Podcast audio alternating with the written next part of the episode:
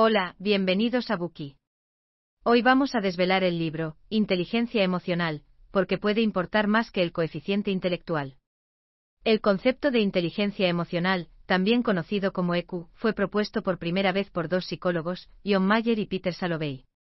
Daniel Goleman, el autor de este libro, está de acuerdo con este concepto, y sostiene que la inteligencia emocional consta de cinco aspectos, conocer las propias emociones, gestionar las emociones, motivarse, reconocer las emociones en los demás y manejar las relaciones.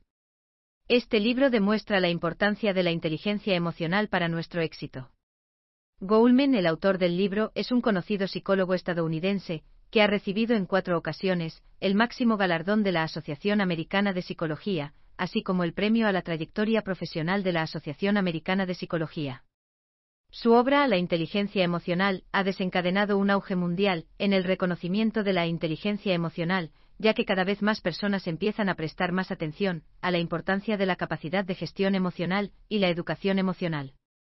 El propio Goleman es conocido como el padre de la inteligencia emocional. A lo largo de los años, Goleman se ha centrado en estudiar cómo la inteligencia emocional afecta a nuestras vidas. Por ejemplo, en lo que respecta a la salud, los estudios han demostrado que las personas que pueden controlar sus emociones tienden a ser más tranquilas y conscientes. Es decir, las que tienen una alta inteligencia emocional tienden a asegurarse una ventaja única y significativa para su salud. Además de nuestra salud, la inteligencia emocional desempeña un papel vital en nuestras relaciones, así como en nuestra competitividad en el trabajo. En efecto, si las personas son siempre emocionales en las relaciones interpersonales y menos comunicativas, es más fácil que se sientan estresadas y tengan más dificultades para completar sus tareas diarias. Por cierto, en términos de desarrollo profesional, el papel de la inteligencia emocional es más complicado de lo que pensamos. No hay duda de que él sí puede predecir si una persona está cualificada para un puesto específico.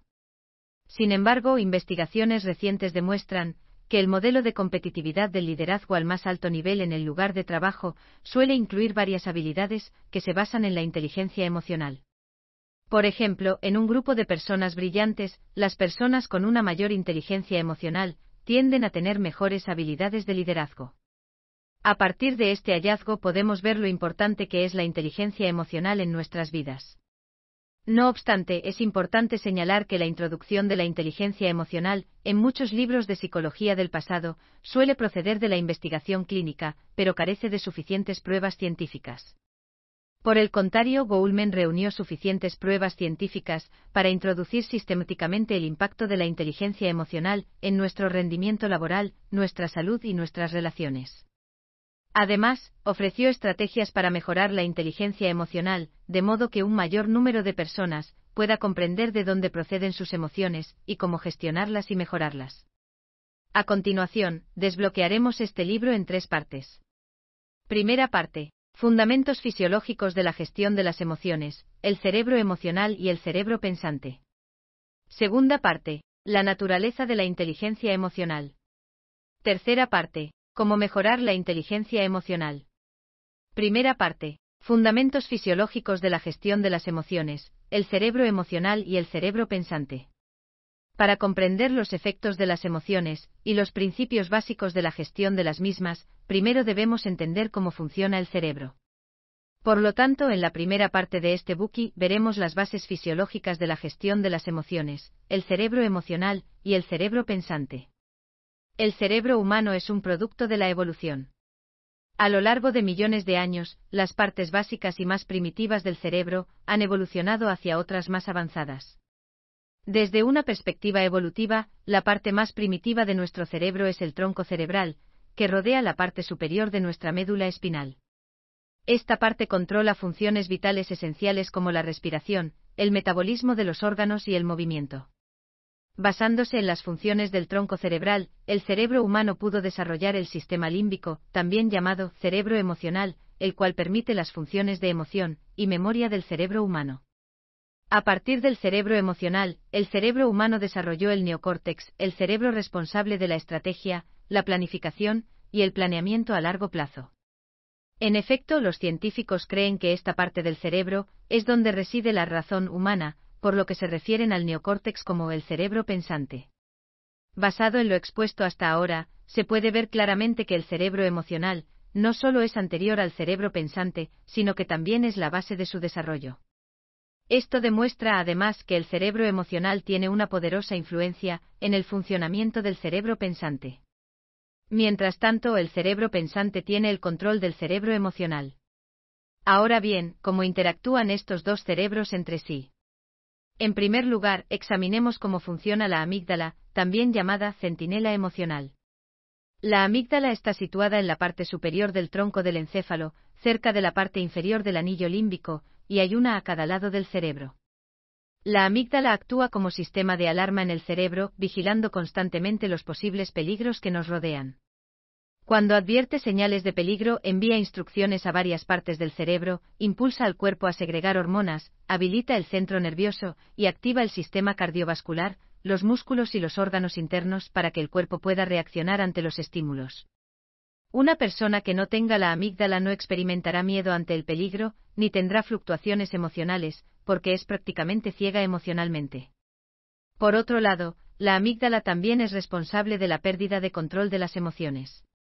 De hecho, la amígdala es tan impulsiva que a menudo reacciona a las señales crudas con ira o miedo de manera imprudente. Por ejemplo, puede que se manifieste en forma de rabietas repentinas, o ataques de pánico en los seres humanos. En estas situaciones, la amígdala provoca respuestas automáticas a los estímulos sin que medie la conciencia.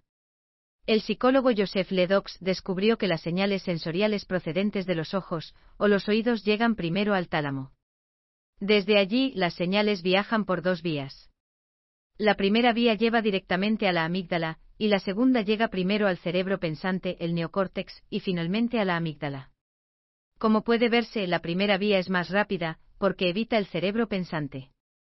Por lo tanto, estas señales desencadenan una respuesta más rápida, por lo que la amígdala puede llevar a cabo reacciones automáticas e inconscientes. Además de ser el centinela emocional, la amígdala es también un almacén de memoria emocional. Concretamente registra tus emociones en determinadas circunstancias, y te recuerda cómo te sentiste durante esos acontecimientos cuando se produce un incidente similar. Sin embargo, la respuesta de la amígdala suele ser descuidada. Por ejemplo, si una vez estuviste a punto de ser golpeado de frente por otro coche, mientras esquivabas un vehículo, y te entró el pánico, la amígdala conservará esa emoción de pánico que sentiste. Así, la próxima vez que te encuentres en una situación similar, hará sonar una alarma, y te avisará, aunque estés muy lejos del coche, al otro lado de la carretera. Desde una perspectiva evolutiva, la preservación de la amígdala es valiosa, porque ayuda a las especies a reaccionar rápidamente en situaciones de amenaza, huyendo del peligro y salvando vidas.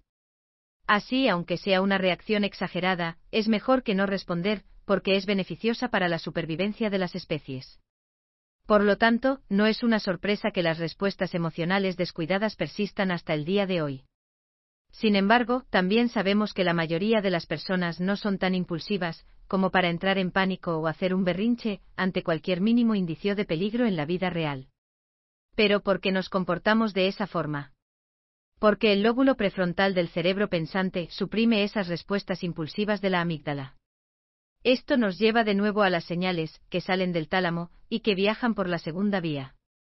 Como se ha mencionado anteriormente, estas señales pasan por la corteza prefrontal del neocórtex, antes de llegar a la amígdala, la corteza prefrontal analiza las señales, modula las respuestas y las dirige a la amígdala, para que trabaje en consecuencia.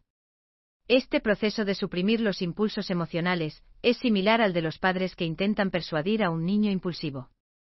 Ahora que entendemos cómo funciona el lóbulo prefrontal, podemos investigar cómo perdemos el control de las emociones. En otras palabras, reaccionamos impulsivamente cuando el cerebro pensante no controla al cerebro emocional, y en cambio, le obedece. Cuando nuestro cerebro pensante se coordina con el cerebro emocional, parecemos estar emocionalmente estables. Este tipo de estado es de gran importancia para nuestro rendimiento diario en el estudio y el trabajo.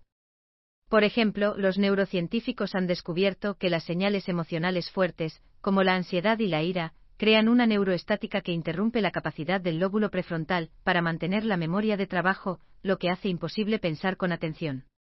Por eso, la angustia emocional constante puede perjudicar la capacidad de aprendizaje de un niño.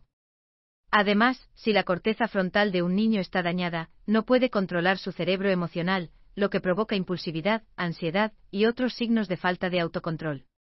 Hasta aquí llegamos con la primera parte de este libro, donde hemos aprendido que, desde un punto de vista evolutivo, el cerebro emocional es la base del desarrollo del cerebro pensante. Por lo tanto, el cerebro emocional tiene un poderoso impacto en el cerebro pensante. Además, descubrimos que la amígdala, el centinela emocional, es la razón por la cual la gente pierde los nervios, y que el lóbulo prefrontal del neocórtex puede controlar la amígdala y suprimir las respuestas emocionales excesivas. Gracias por escuchar. Compruebe el enlace de abajo para desbloquear el contenido completo.